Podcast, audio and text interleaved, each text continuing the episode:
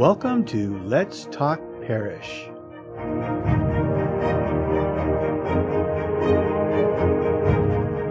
Let's Talk Parish will be an opportunity to learn about some of the people that call the Cathedral of the Blessed Sacrament in Sacramento, California, home.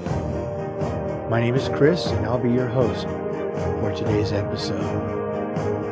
Thanks for listening, and let's get started.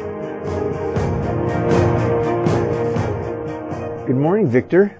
Good morning, Chris. We're here at the in the rectory of the Cathedral of the Blessed Sacrament, and it's morning of Monday, March 22nd, right? That's right. And you've come all the way down here from Yuba City to spend some time with us, no? That's right, Chris, yes. Glad to be here, and a good morning to you. Well, thank you very much. So let's open the episode here with a word of prayer, asking the Lord's blessing. And would you please lead us in a brief word of prayer, please? Of course. In the name of the Father, and of the Son, and of the Holy Spirit. Amen. Amen. Jesus, I trust in you.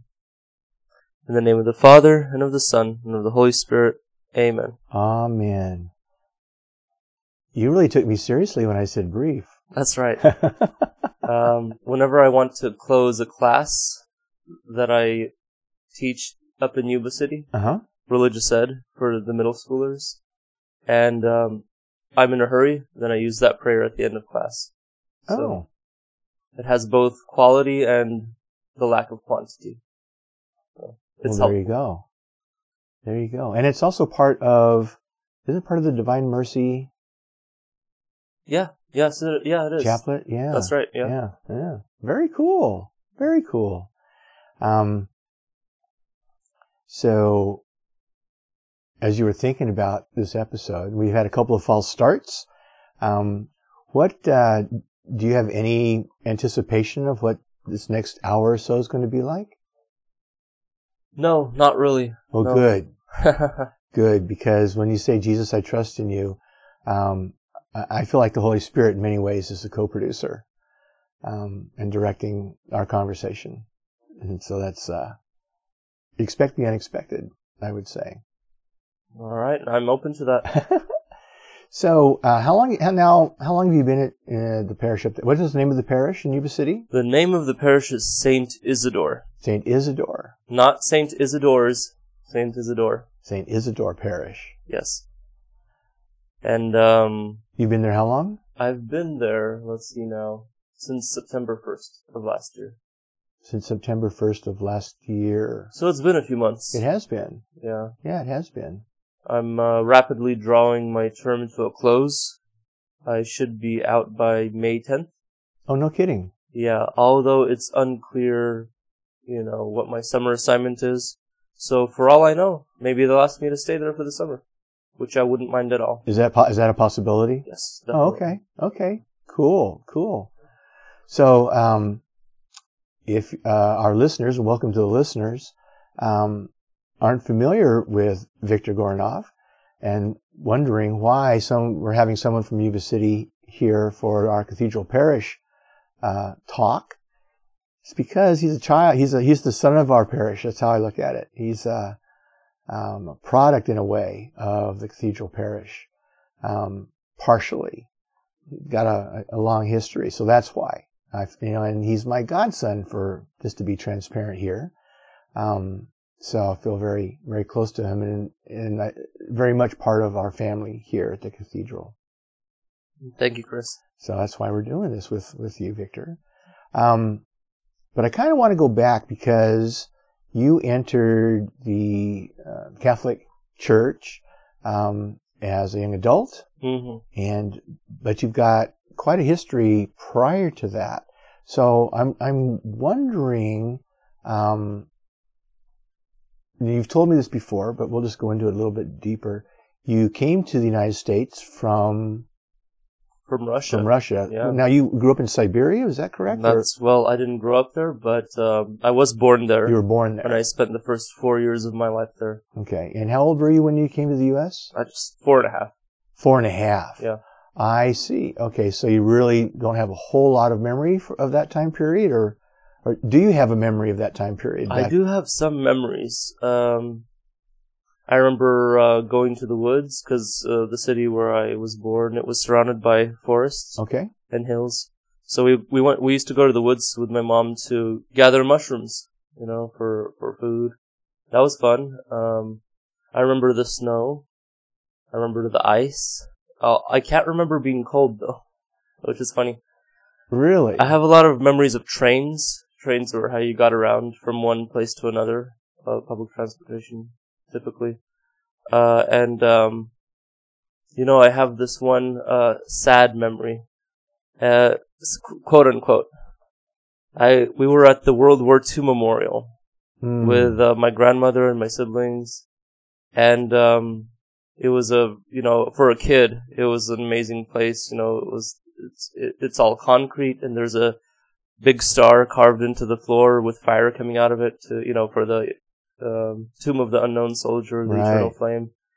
And there's and there was a big T-34 tank there. And my siblings got to go inside it, and I was not allowed to. Oh, because you were so small. Well, some of them were younger than me, and so I was bawling my eyes off. Aww. So it's on my bucket list. You're going to go back someday. Go back and go get inside the tank. And it's not going to look as big as it did then. Trust me. That's true. Yeah. It's going to be a little bit smaller, but still. No catharsis. No. Well, I hope you do get to do that someday. Thanks. Absolutely. So you guys come to the U.S. It's your family, basically. Your immediate family. That's right. Pretty much, right? Mm-hmm.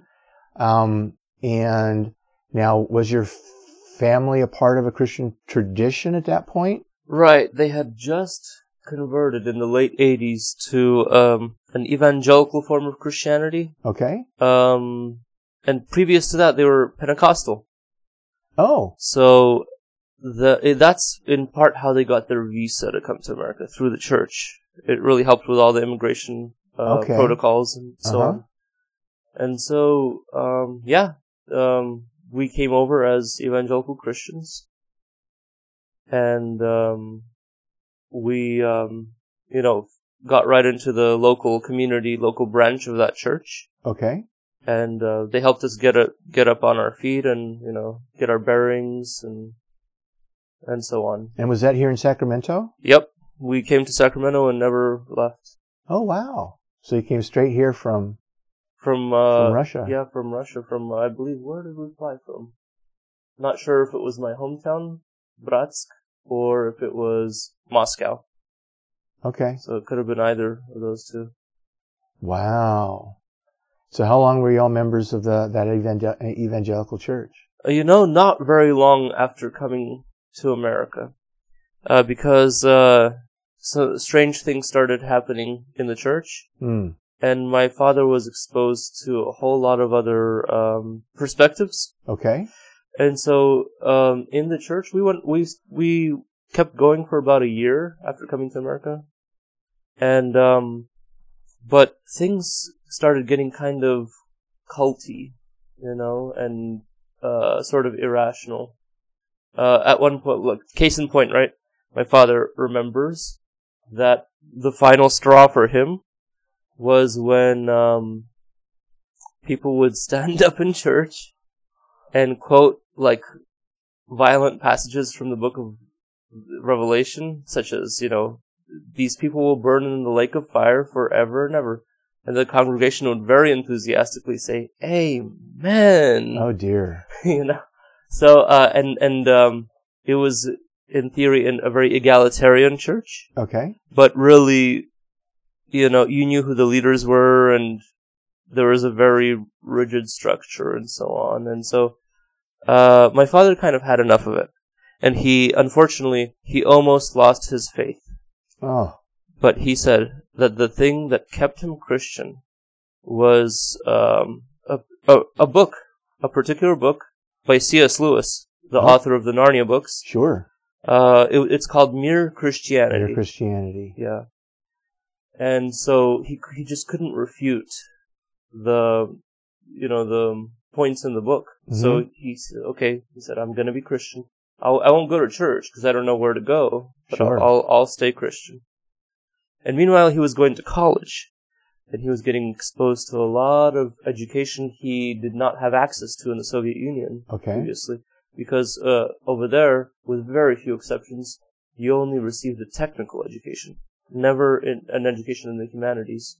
So when you left Russia, it was still the Soviet Union at that point, or had it actually transitioned over to? Well, it had been 4 years since it transitioned. 4 years. Yeah. So a lot really hadn't changed, or had it? Well, a lot did, but it was absolute chaos. Oh. But a lot of things were left over. And when he was going to school, it was the Soviet Union. That's right. Yep. Okay.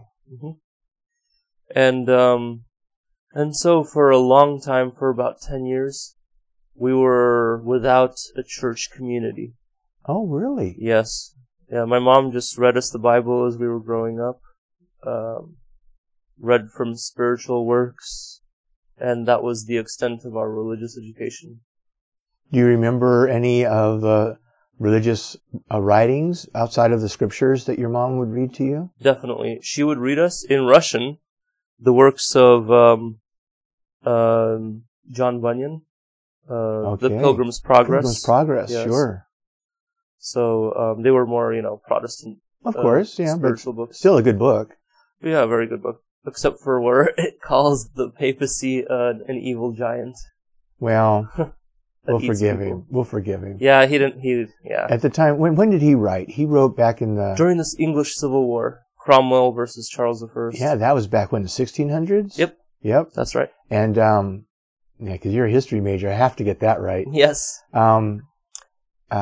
There was a lot of anti-Catholic, anti-papacy feelings in the Protestant world. And there still is some. Yeah, absolutely. Lots of it. And sometimes, I feel like when we look back in history, some of it the church brought on itself. And then some of it was just like way over the top, but it was a real thing. And so I'm not surprised that John Bunyan would have something like that in there. Oh, sure. No. It's perfectly reasonable under the circumstances.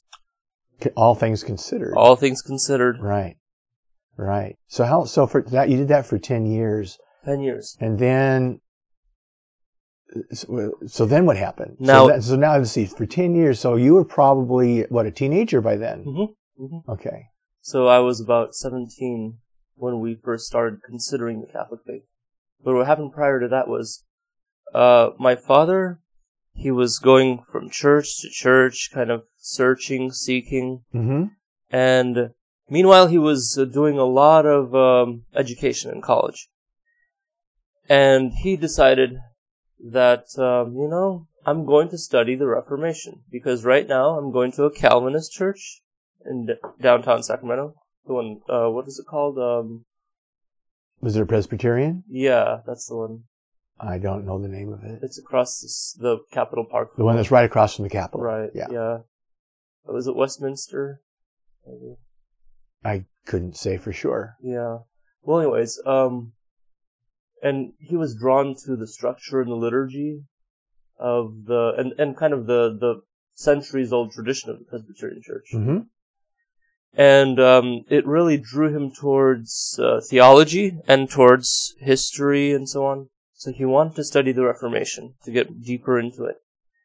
And this is where the interesting stuff started happening. The Reformation inevitably led him to some Catholic teachings presented without prejudice, And he was... he was just struck by it, just intellectually, I can't refute this. This rings so true. And so he imported it, took it home, and says, "Hey guys, I've been, doing a little reading here and studying there and praying there. And what do you guys think about X, Y, or Z about, in the Catholic faith?" "Are you crazy, Dad? Don't you know that they're all a bunch of statue worshippers?" And so he kind of, kept quiet and continued praying and reading. And then I go over to my mom and I say, "Mom, isn't this a silly phase my dad's going through? Like, this Catholic stuff. And she said, well, you know, it's kind of convincing. And, you know, she had been the spiritual pillar of the family for a decade. And it's like, what? You too? What's going on here? But, you know, my mom, taking it more, seriously and being more open with it, mm-hmm. it really opened me up a little bit too. But I had a lot of doubts, you know, and, so this is the summer of 2018. And, finally my dad says, hey, Victor, you should at least, you know, just read a few books, think about it, pray about it. You know, like, here's a few good ones. Here's some testimonies and so on. 2018 or 2008? I'm sorry. 2008. This was a long time ago. What's a decade, right? Time has flown by. So fast. I agree. It's, yeah. I'm like, 2018, that was only like 3 years ago, so that cannot be right. Yeah. And if you hear sips on this, because we're drinking coffee to try to stay awake. It's early in the morning. For us, it is. Yeah.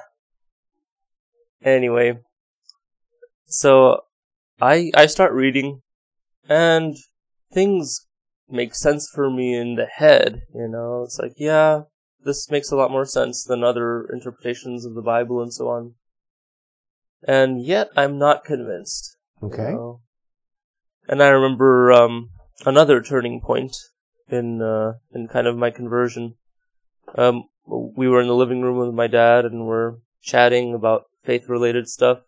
And I say, you know, no, why the heck did Catholics, you know, devote so much attention to Mary? And she's like, so insignificant. And my dad, he gets a little ruffled. Oh. And he says, you realize that you're talking about the mother of, you know, of God, of Jesus Christ, our Savior, you know, and she's not just anyone. And then, so I said, oh, you make a good point. She is, you know, the mother of God. And on the other hand, I was more impressed with his passion than with his argument, you know, because it was a very sincere sort of indignation. Mm-hmm. And so I'm all, okay, well, maybe I ought to, you know, take it down a notch, like with the, you know, poking and prodding at my dad. And so, anyway, so I'm still undecided. It's still the summer of 2008. And then I read one final book, in a sense. And it was by Carl Keating. It was called The Spirit of Catholicism. And it contrasted sort of the perspective you see of Christianity from the non-Catholic side. Okay. You know, versus Catholic or Orthodox perspectives on it. And I realized what's really lacking in a non-Catholic perspective is sacramentality. And so I was raised to believe that God was very distant. In a sense, he can't work through matter. He only works through the spirit. Hmm. And he can be in your heart spiritually. But to me, that lacked a lot of immanence, you know. Mm-hmm, mm-hmm. The sacraments are what brings God close. Right. And that opened up a vista for me of a much closer and therefore a much more loving God. Mm. You know? And so, and it was just a revolution for me. It was it turned my world completely upside down. I had been living in a non-sacramental world. Right. For much of my life. And then suddenly, not anymore. And so I walk around kind of in a daze outside. And then I go inside and I find my dad. And I said, Dad, so I just found out that I had been Catholic all along and I didn't know it. And he said, oh, wow, really? Okay. Well, I guess we better go to church. So we started going to church. And where was that? The Cathedral Oh, really? Yeah, my dad, he likes to keep his eye out for beautiful things. Okay. You know, and he couldn't help noticing the cathedral, you know, as he would drive downtown every now and then. And so he's all, gotta go in there. And says, okay, so I hear that the fanciest mass that the Catholics have is the Easter Mass, so I'm gonna go to that one to be my Easter Vigil. I'm sorry. Oh, that was the first mass he went to? I believe so, yeah. Goodness. And so all the bells and whistles were out, and he really enjoyed it, and then he kind of hooked him a little bit, and so we started going to RCIA. And RCIA was just wonderful. I remember getting a real feeling of holiness attending RCIA. There are all these dedicated volunteer parishioners, right, that are devoting their time to try and help us to become one with the church. And there was beautiful music, beautiful prayers. Just people were on fire for God, and oh, hey, Father! Hey, Father! Right here, Father O'Reilly popped his head into the room, and we had a nice little chat with him for a moment. Unfortunately, none of his voice was picked up by the microphone; otherwise, I would be sharing this. But yeah, it was nice. We talked about his new doggie and got to say hello. And that was a nice little interruption. And but let's get back to our discussion with Victor. Okay, that was a fun interruption. Yeah.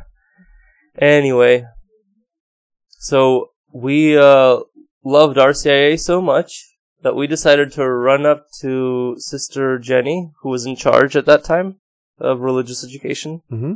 and tell her, hey, Sister, we love RCIA, but we also really want to get at the sacraments.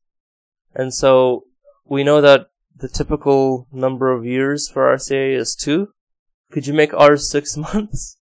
And she says, sure. And so we just, went right through it, and it was beautiful getting to know the other RCIA people and the teachers. And you were one of them, Chris. I remember. And you became a godfather at that time. Yeah. And it was just a time of soaking up knowledge and faith and getting closer to God. And the scrutinies were very powerful.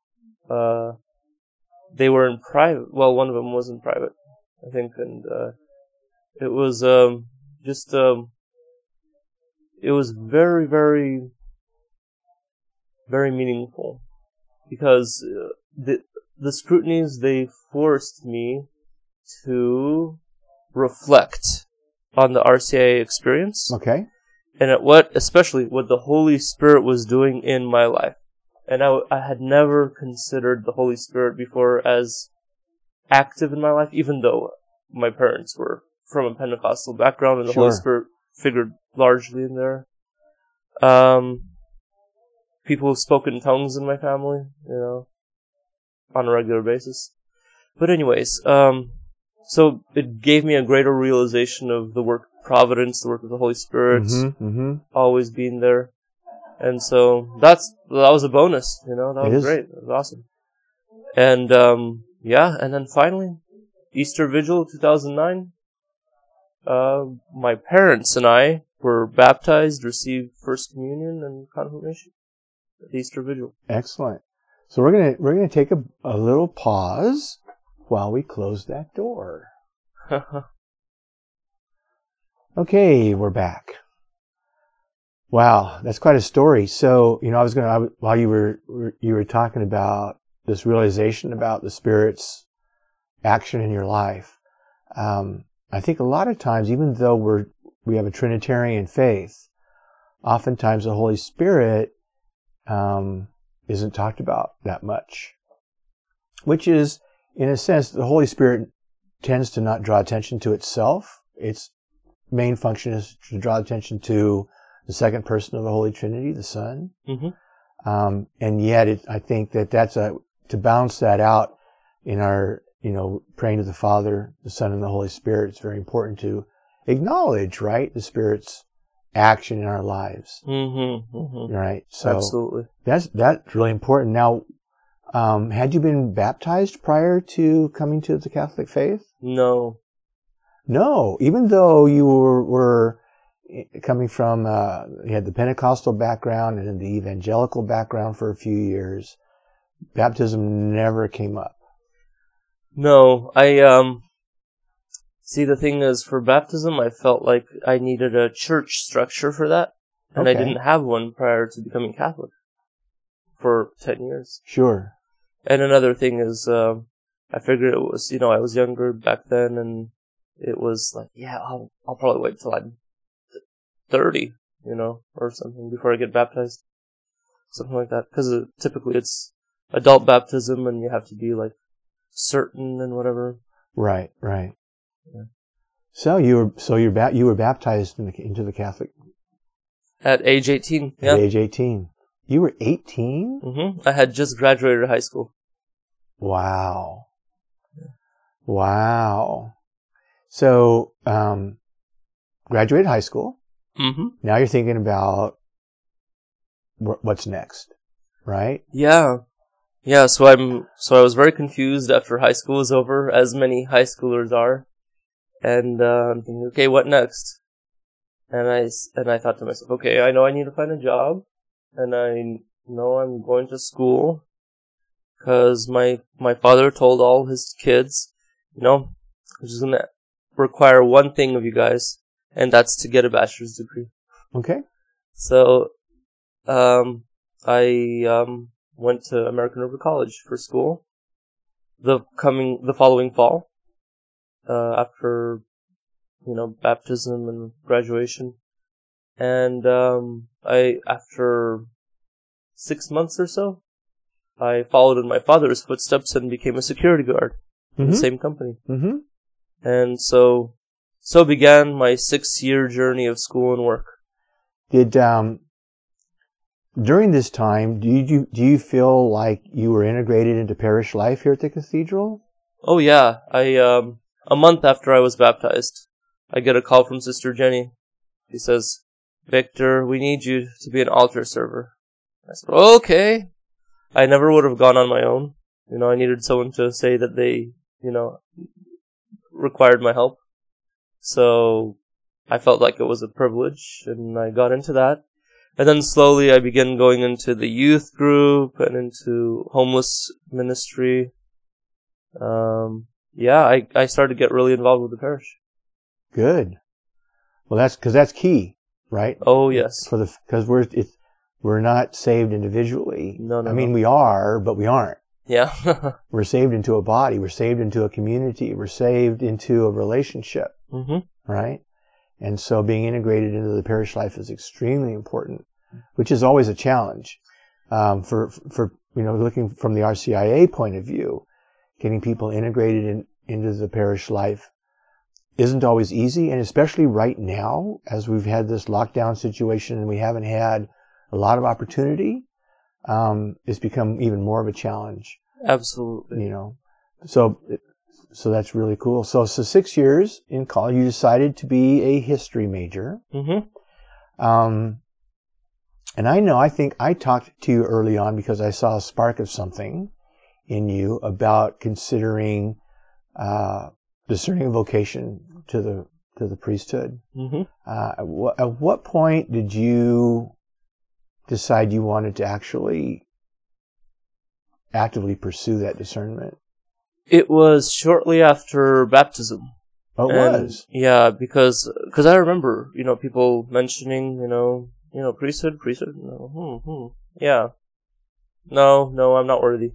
And so, but shortly, like a month or two after baptism, I kind of look around and I listen, and it appears that the church is running out of priests.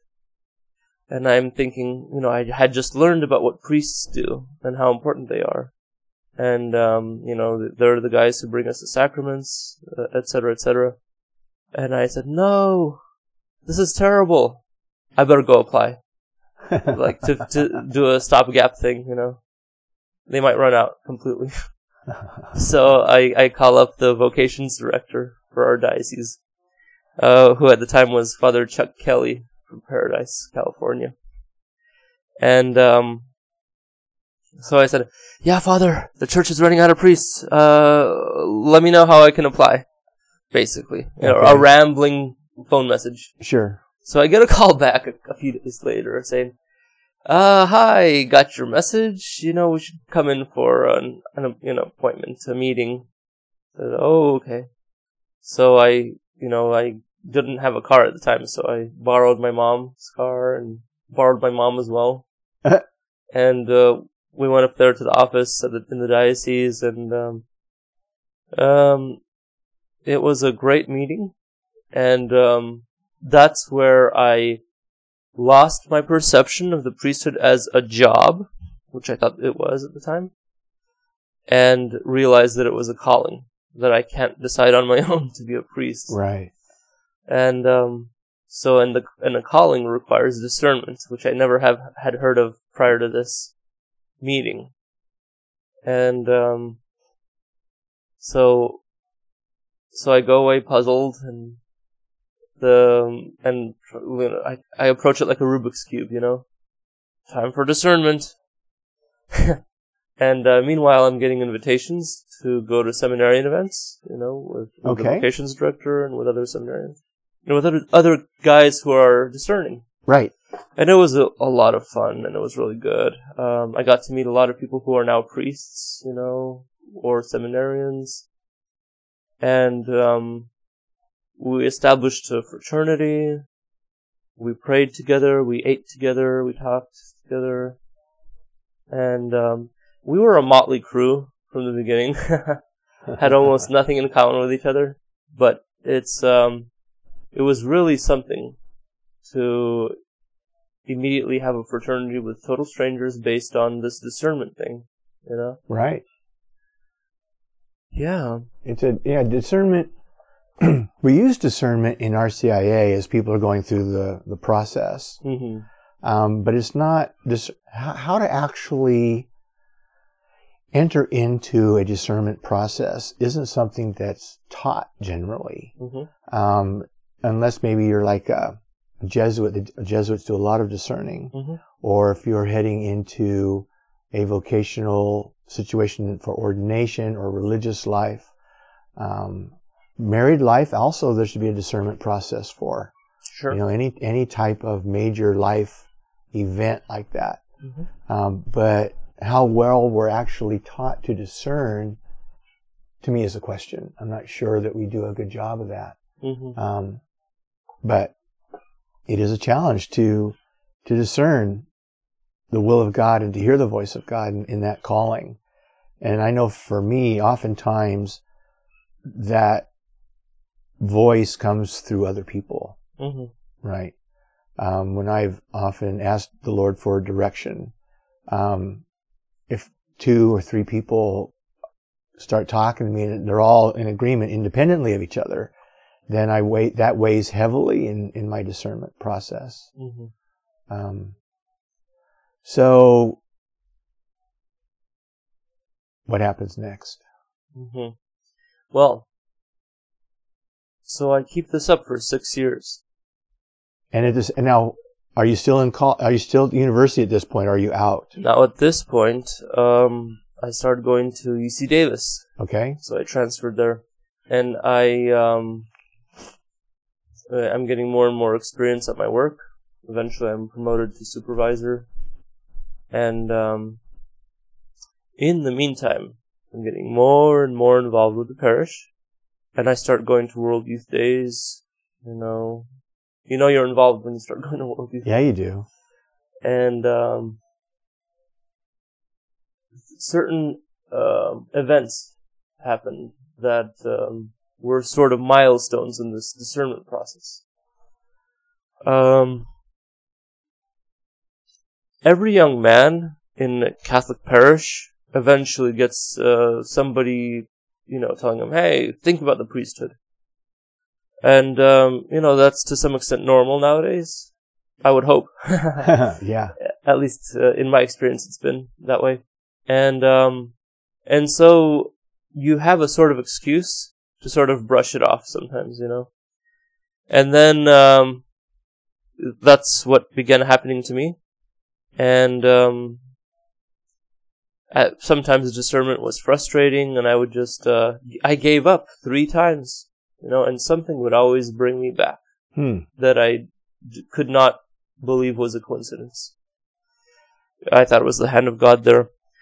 And, but, you know, priests began telling me, hey, you should think about the priesthood. And so I at first I chalked it up to, like, you know, they're, you know, beating the drum for vocations, you know, they want to help out the church and plant a seed. And then it's like 3 different priests in a row, like on the, and it didn't look like they were advertising, you know, it looked like they were serious. That it was a personal thing, not a, you know, they weren't fishing. Right. And so, I remember Father O'Reilly here. He had the misfortune to stumble upon me in the pantry behind the sacristy where we were all gathered after Mass. Like, this was like 6-7 years ago. I don't even remember how long ago. And he said, you know, he looked super thoughtful. He said, Victor, have you thought about the priesthood? And then I had a cup of coffee in my hand, and I just, I was in one of those frustrating days where everyone's talking about the priesthood, you know. Okay, Father, did Father Michael Kiernan put you up to this, to tell me this? Because he's been telling me that a lot, and he's all, no, and you know, everybody laughs, but he was serious. And I'm like, okay, he was serious. So, and I don't think he was lying. So, and so I begin to have doubts. Okay, maybe I am called to the priesthood. Like you said, sometimes it comes from people, you know, your signs, so to speak. Right. And so I'm a little more open to it, but still very unsure. But in the meantime, I'm almost subconsciously preparing for the priesthood, because you know, I every time I thought about getting into a relationship in high school or in college, thought of the priesthood always says, you know, I'm gonna wait until I figure this priesthood thing out. And it doesn't seem like the timing is right. And so I thought to myself, okay, well, I'm waiting. And in the meantime, Father O'Reilly again is saying, you should go on a discernment retreat. I said, Father, I don't have the time. I have my work. You know, I work the weekend, so finally I had an open weekend, and I ran out of excuses. So I carpooled with another guy, and I drove down to St. Patrick's Seminary. And that's in Menlo Park? In Menlo Park, in the Bay Area. And it was an incredible experience over there. To me, I thought it was the most prayerful place I've ever been to. And I was really impressed by all the young guys in clerics. Because before, all priests were middle-aged or older, you know. Up until that point. And, so here are young men your own age. Mm-hmm, exactly. That was the clincher. And, well, that could be me. Who knows? And that looks pretty cool. So, to hear their vocation stories, it was just fascinating. You know, they all had the most amazing vocation stories. Like the guys that I managed to catch and talk to. Uh-huh. And then afterwards, I was really jealous of some of the other guys who were there, and they were telling themselves, oh yeah, I know now that I'm coming here next fall, this is definitely the place for me, etc., etc. Like, wow, I don't have any conviction that I'm called to this. Oh man. So I guess this is no. And so I'm driving away from the seminary, and then suddenly I have this spiritual experience. And it was late afternoon, and I had resigned myself to, well, I guess this is it. You know, this is God's will for me. And suddenly I feel super, super peaceful. And I'm like, oh, wow, I'm feeling really relaxed right now. This is not normal for me. And then I feel like everything is glowing around me. Like, huh, that's beautiful. Must be the sunlight. And then I'm like super chill and super glowing. Okay, this is a little bit too glowy and peaceful to be normal, to be a natural event. So this is a sign from God. And I said, so I'm driving away from the seminary, so God must not want me to be a priest. And so I, at this point in my discernment journey, Father O'Reilly, again, is my spiritual director. Okay. And so I share it with him. So yeah, I guess I have some closure now, Father, I tell him.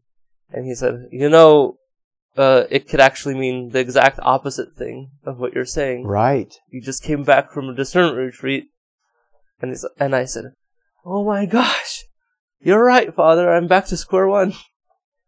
Because that could be an answer to your question. Yes, but at the time I didn't think about it. Now I'm pretty sure it is. Yeah. But God knows that I'm a little bit slow sometimes. Aren't we all? Anyway. So I'm at a 50-50 point in my vocation journey. And I'm lounging around at home. I'm not at work. I'm not at school. And have my cell phone. Was it a cell phone? I don't remember. But I'm looking at you through YouTube. Okay. And I find a video with Father Chuck Kelly in it, giving a homily. Oh, this should be interesting. So I click play, and he says in the homily, if you think you have a vocation, you have a good enough reason to go to seminary. You know. So at the time I was 50-50. So after watching that video, it was, 51% to 49%. And I said, well, that's it. The balance has shifted. It's time to apply. Wow. And so I call the vocations director, who is now Father Francisco Hernandez. And I said, yeah, Father, I'd like to apply for seminary. And he said, well, it took you long enough. That's great. Yeah. So, I get ready for my final year of for an entire year of applying, because there's a mountain of paperwork to do. You gotta do a psych evaluation. You gotta write your whole life story. Wow. There's so much to do. And you have three separate interviews. I had an interview with Deacon Luigi. Luigi? He's no longer in the Office of Vocations, but at the time he was. And I had an interview with Kathy Connor, the Chancellor for the Diocese, and another interview with another priest who I don't remember. And they poked and prodded and asked a lot of personal questions, and approved the application. And but I didn't know at the time. And I figured, okay, well, I'm about to graduate from UC Davis, and I think it'd be really cool if I got accepted in the same year that I graduated from UC Davis, so I can get right into seminary in the fall. Without skipping a beat. Yeah. And so now fast forward to the ordinations for that year, and Father Francisco comes out of the cathedral, and I'm waiting for him. So he said, yeah, Victor, about your application. He says, Bishop would like you to wait a year, before entering seminary. I'm like, no, and I felt so rejected. Oh no! Oh my gosh! And then he said, and then he looks at me and says, "But you still are interested, right?" And I'm, well, yes, I still am. And he's like, "Good, all right, awesome. Well, don't worry, go ahead and, enjoy life and wait for the call to arrive." So, and I leave, really, I felt so defeated and down. Oh, I can imagine. Yeah. And, and so this was my first year without any kind of school for most of my life, But you're still employed. I'm still employed. And I just started to go on the grave shift now. Mm-hmm. And so it just was a very strange year, Oh, I'll bet. And, it reminds me of, who was it? Jacob, mm-hmm. who wanted to marry Rachel. Yeah. But he had to marry Leah first. He had to wait, right? Mm-hmm. So 7 years. And you didn't have to wait 7 years, though, right? No. No. but it reminded me of that story. But I did discern for 6 years before applying and entering for seminary. So it almost is a 7-year process then. Yeah. And then seminary itself was 7 years, so that's funny. But anyway. It is funny. But they flew by. I gotta say, all those years flew by. Just like it flew by for Jacob. Because he loved Rachel. So much. Yeah. And so, I'm getting more and more cynical and down and like, they'll never call me, I'm thinking. And then in January, I get a phone call from the new, I've been to 3 different vocation directors at this point. It was the new vocation director, Father Jovito. And he said, Victor, he says over the phone, good news, you're accepted. And this was 6 months after I was asked to wait a year. So you only had to actually wait 6 months. Yep. And so I'm thinking, what? Really? Wow, this is life-changing. And I was like just dumbfounded, walking around in a trance the whole day, and thinking about, okay, what do I do now? I have to become a saint overnight. I have to, become totally disciplined overnight and just a perfect human being. All right. No sweat. And so I, announce it to all my friends and family. And then I go on a men's retreat in February. And in the men's retreat, I think that I received some healing there and some preparation for what was to come, And, it was a, Curcio style. It was an Acts retreat. Okay. An Acts retreat. It was very good. And I could feel, I think for the first conscious time in my life, God touching me, right here. Which is, and here being... on my chest. On your chest. Yeah. Because people are listening, they can't see where you're... That's true, where I'm pointing. Yeah, good point. Anyways, it was almost a physical kind of manifestation of God. And it was to me, it was you're on the right track, keep going. That was the message from God. And I love you, by the way. From God. Yeah, from God. Sign God. Sign God. SJ. No, just kidding. And so, a few months later, so I'm kind of in a trance because of that retreat now. Sure. And, come back from that. And then I'm promoted at work, And then, so that's another thing. Wow, I've never been promoted before. This is pretty cool. And then and all this time I'm doing grave shifts. So that's really messing with my mind, I'll bet. It's the whole year was just very surreal. Talk about disturbed sleep patterns. Yeah. And then, so it's 2016. It's the summer. Okay. And with very little, just a few months of notice, I'm asked to go on my second World Youth Day, to help chaperone the youth. Okay. And that was is that the one to Poland? To Poland. And I say, well, okay. And I'm thinking in my head, we'll run out of time. They'll find someone else. This is too weird to have all these things happen in 1 year. And so, believe it or not, July comes up and everything works out. And I go to Poland. Wow. With the cathedral crew. And it was a wonderful experience. It was a challenge. I mean, you're babysitting, right? Right. But... they wouldn't see themselves as babies, but yeah. I get it. Yeah. And it was wonderful, yeah. So my first World Youth Day was with Pope Benedict, and now my second one was with Pope Francis. Mm-hmm. So, and I was this close to the Pope Mobile when he passed by in this Krakow. Close? You were that? Could you reached out and touched it? 3 yards away. Wow. Yeah. That's close. Yeah. And it was really cool. And, a wonderful experience. And probably more preparation for the priesthood. Probably.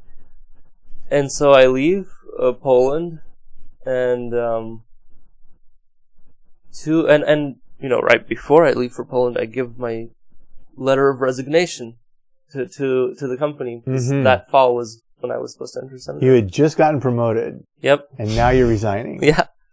They're probably confused. You know, I don't think so, because in security, there's so much turnover. Oh, there is? You wouldn't imagine. It's not the most desirable profession. Okay. Yeah. So, fast forward, they asked me to work 2 more weeks after I got back from Poland. Okay. So I did. Felt very weird to go back to work again after I had submitted a letter of resignation. Sure. But finally, those 2 weeks ran out, and it was time to go. And this is where I had another spiritual experience. It was late afternoon again. Nobody was home. I had just packed all my bags, and I had put everything into my Camry. You know, the fuel tank is full, and got everything I needed. And then now. Up to this point, I had always been, or at least for much of my life, I loved the place where I grew up in Sacramento, in North Sacramento, the apartment complex. Mm-hmm. I loved being at home. I was a homebody. Okay. And, you know, of course, I was very introverted and had my computer and my books, and my brothers and my friends lived here and there nearby. And so I was strongly spiritually attached to that place. And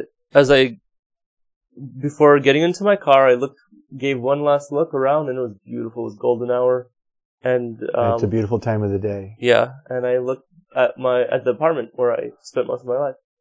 And then, just like that, I felt like a spiritual umbilical cord cut, and boom. I just did not feel, in a second, I did not feel attached to that place anymore. So I felt spiritually homeless.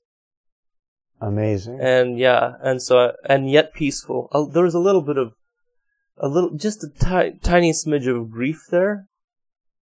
But, because an attachment is an attachment, you know, what can you do? And you feel its loss. But there was a lot of peace. And I felt like, yep, this is confirmation that this is, God is telling me, yep, Godspeed, you know, up to the seminary, let's go.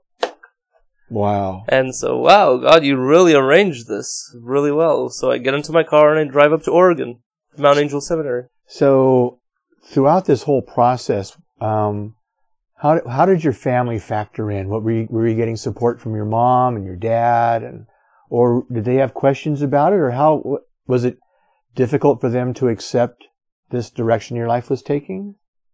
There was a little bit of difficulty, because my dad, he says, you know, Victor, you know, I've known you all your life, and you are really a family kind of guy. You love children, and you're just very, it just really seems you'd make a good father.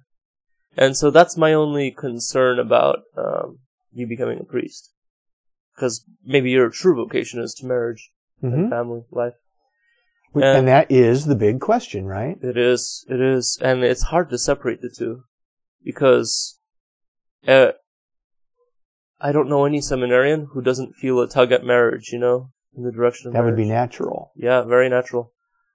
And myself included. My parents were originally hesitant. They're like, well, and they kind of looked askance at me. And it's like, well, are you sure you can do that? Can you be celibate? And so on. And, but over the years, fast forward a few years, and my dad would say, you know, Victor, I gotta say, you're still doing this priesthood discernment thing. Well, whatever you choose in the end, I support you. You know, so that was a step. What a great dad. Yeah. And recently, much more recently, my dad has said, you know, I'm behind you on this priesthood thing. It's no longer a whichever way you're going, but it's like, yeah, I think you'd make a good priest, essentially. That's great. How wonderful that must have felt. Very wonderful indeed. Yeah. Anyway, so So my mom is, I said, Mom, what do you think about this whole thing?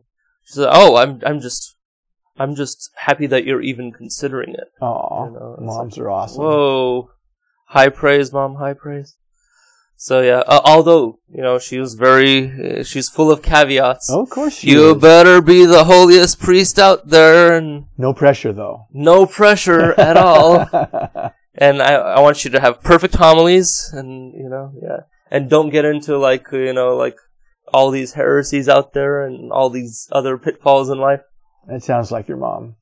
Yeah.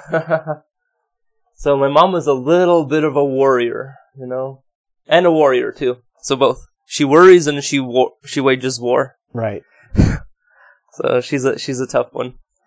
But, yeah, so I always felt more or less that my parents were behind me. Good.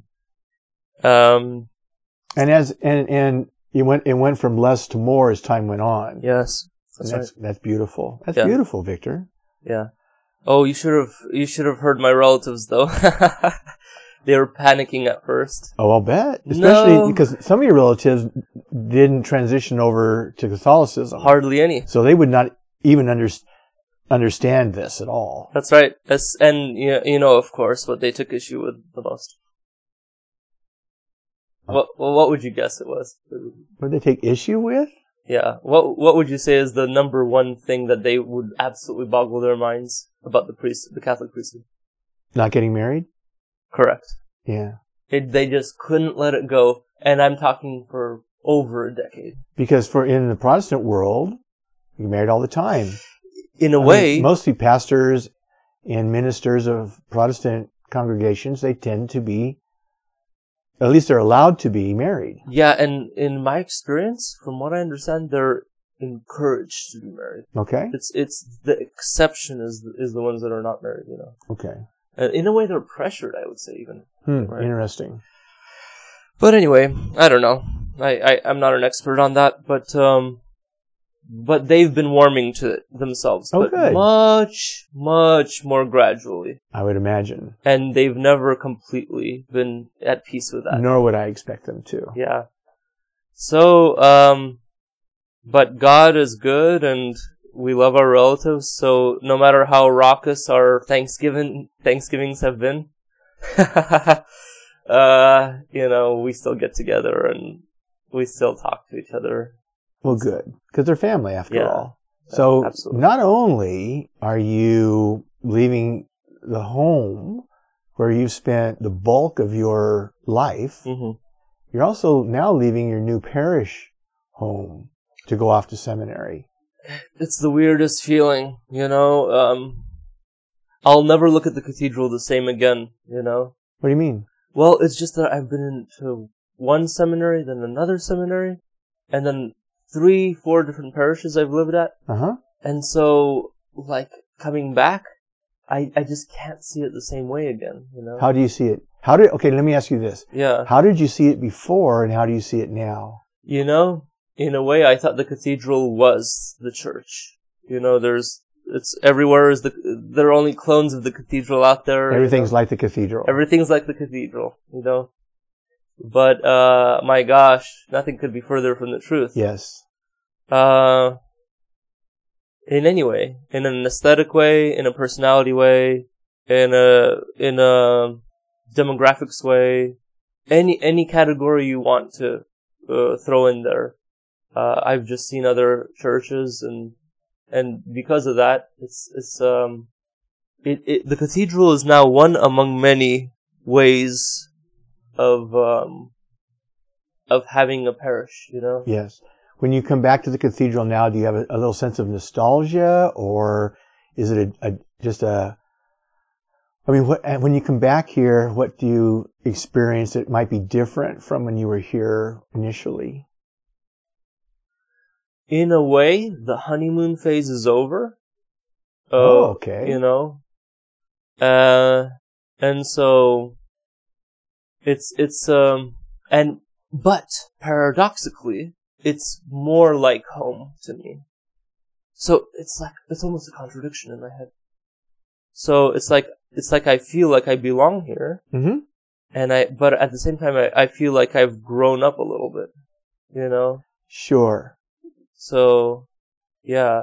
But so we do, and I know when you come back, we welcome you with open arms, and we're so happy to see you because we do, in a sense, consider you family here. Yeah, and I totally know. I know that every time I come back, and it's such a blessing.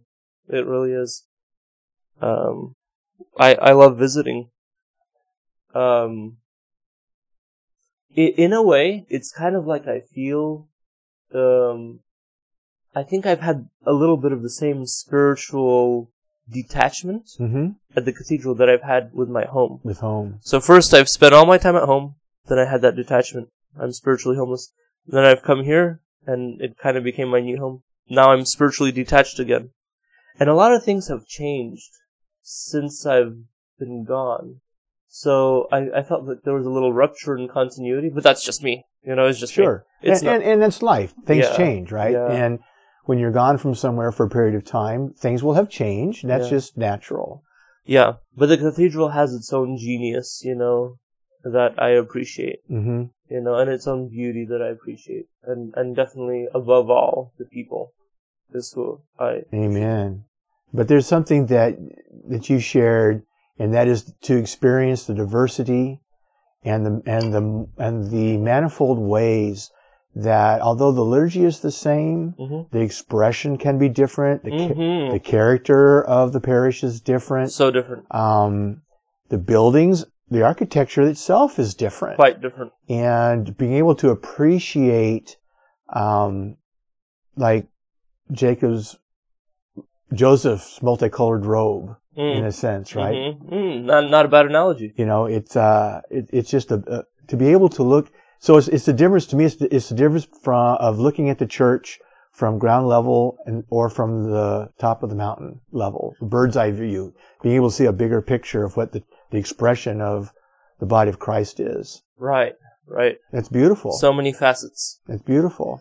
It is beautiful. And then you can bring that to wherever parish you find yourself. You take a little bit of every place into you, and so you yourself are a different beast walking around, you know? Yeah. So it can be really disorienting. Oh, I'll bet.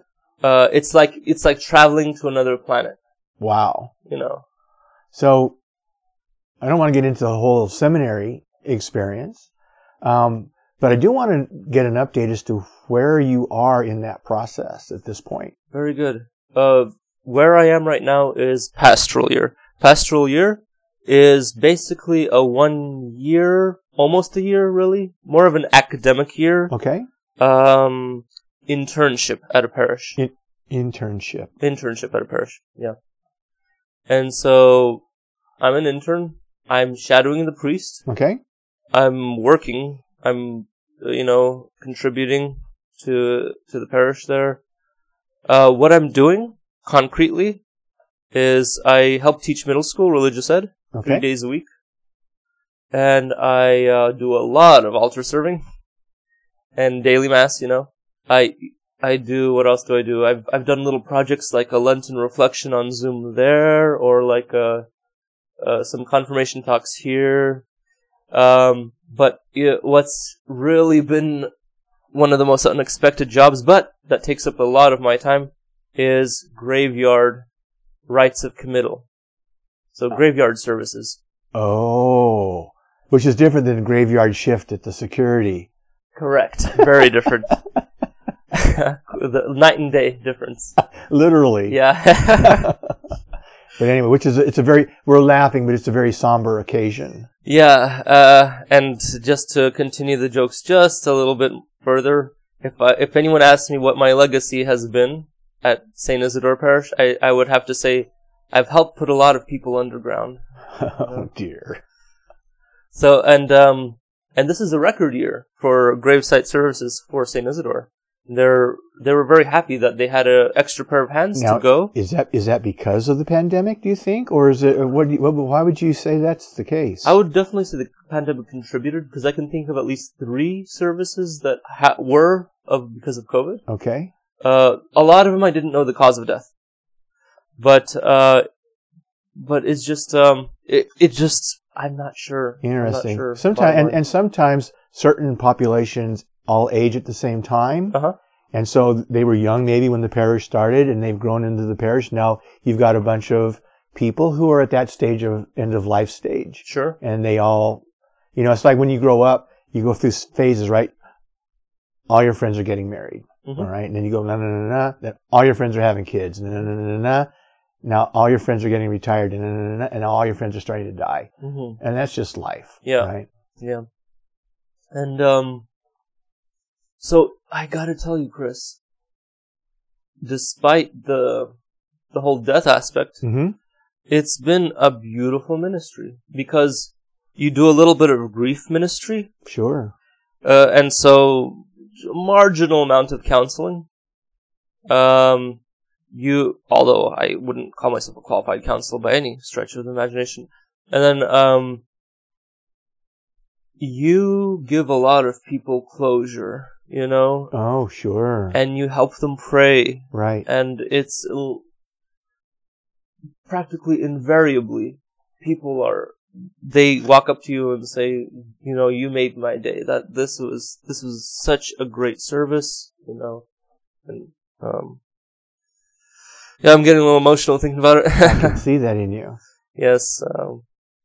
And that's okay. Emotions are good. Yeah, and another thing, it really before it's a lot of theoretical stuff in seminary, mm-hmm, but here mm-hmm. you're actually dealing with people and you're actually doing ministry, like priests. It's priestly style ministry, right? Being like a pastor, you really feel like you're shepherding, borderline, a priest, and people treat you that way, and it's a beautiful feeling.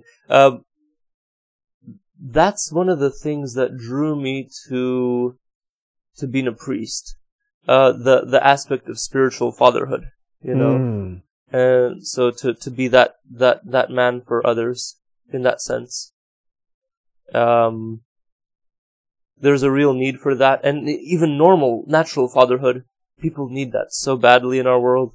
There are a lot of absent fathers, both emotionally and physically. True that. And so people, they recognize and they acquire that, mm-hmm. you know, in those moments. And, yeah, and you meet so many incredible people along the way. The funeral people, you know, they themselves feel like they have a calling to this particular style of life. Mm-hmm. And it's primarily about giving people peace, first and foremost. First and foremost, peace. The relatives of the deceased. Right. And respect for the deceased, you know. And so that's just such a worthwhile calling. So after this pastoral, well, first of all, thank you for sharing that. Sure. That is a heavy topic, and it can get emotional. And when you said you're getting emotional, I thought about yesterday's gospel where Jesus got emotional. Lazarus, yeah. In the same context, right? It's the same context, yep. Death and burial. That's right. Right? That's right. So, yeah, that's beautiful. Thank you for sharing that. Of course.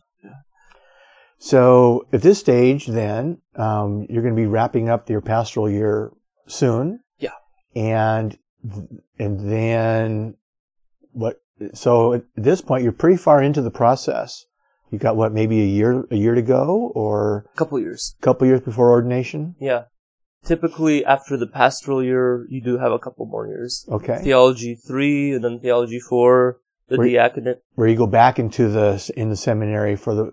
More of the intellectual stuff. More of the intellectual stuff. And then that last year is like a combination of the intellectual stuff and ministerial stuff, because you normally are a deacon at that point. So the transitional diaconate. Transitional diaconate. And so you got your foot in both worlds.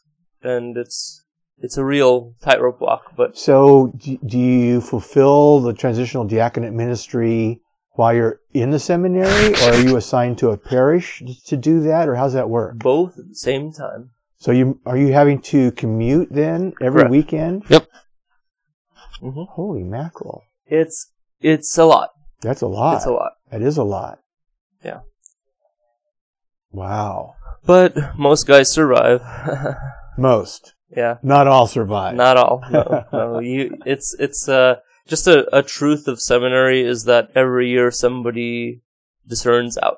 Discerns out. It's just the way it is. That's the way it is. Which is actually probably a good thing. It's good. Better to discern out before you actually get ordained than to get ordained and then figure, oh, this isn't for me. Absolutely. Right? Yeah.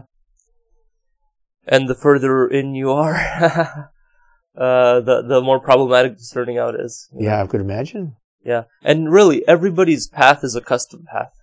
So we say that you have 7 to 9 years in the seminary, but really it varies from person to person.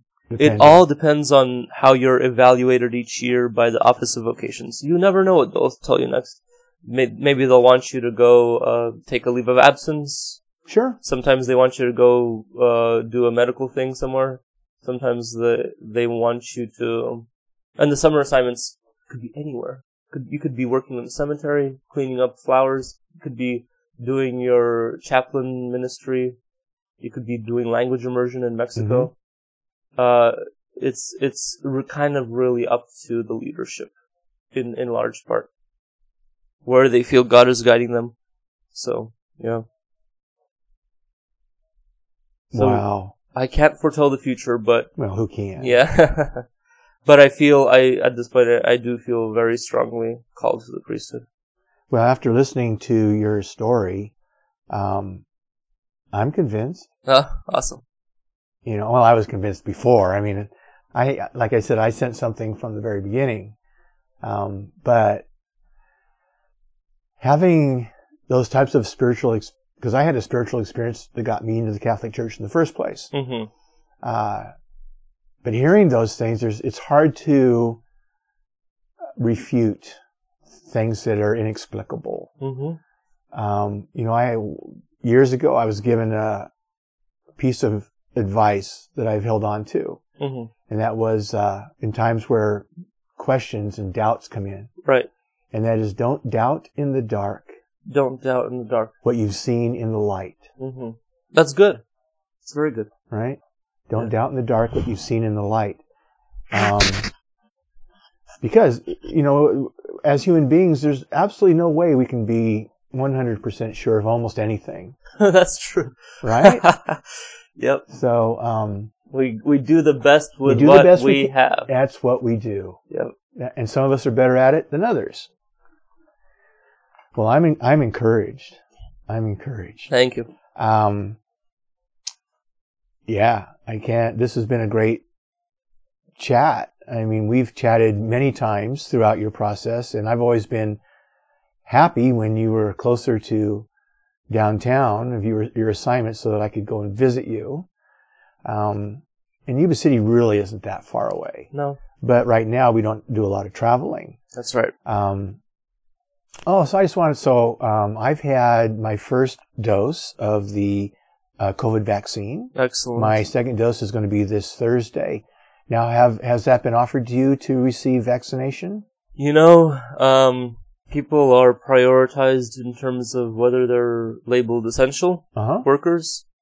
And I tried to get on the list, but...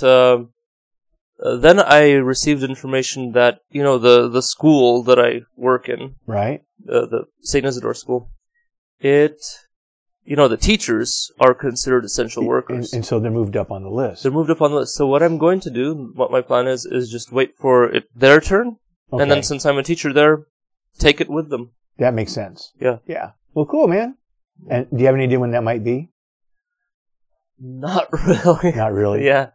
Soon, that's what I hear. Because, the whole, our current administration promised to have everyone vaccinated by May 1st or something. Okay. Well, so that's not far away. Yeah. So it'll be sometime in the next couple of months. Yeah. But that's cutting it kind of short because that's 9 days before I have to leave St. Isidore's. So. And if you have to have a second dose, then you'd have to go back to... At that point, maybe they'll put me on a list for a second dose, you know, because, that wouldn't make sense not to... Yeah, would it make sense? Yeah. So the last thought, this is something that I've been thinking about ever since we decided to have our chat, was I've known you for so long, and I consider you like a son. Thank you. You're definitely a brother in Christ, And one of these days I may be calling you Father. And that would be a very, very strange experience. Well, I won't hold you to it, Chris. Okay. So, yeah. All righty. So, as we are wont to do, at the end of our episodes, we'd like to end on a praying the Lord's Prayer together, the Our Father. So I'd love that. Okay, if you would get us going. Oh, sure. In the name of the Father, and of the Son, and of the Holy Spirit. Amen. Amen. Our Father, who art in heaven, hallowed be thy name. Thy kingdom come, thy will be done, on earth as it is in heaven. Give us this day our daily bread, and forgive us our trespasses, as we forgive those who trespass against us. And lead us not into temptation, but deliver us from evil. Amen. Victor, thank you for this wonderful, wonderful morning. And we'll continue to pray for you. I hope you pray for us.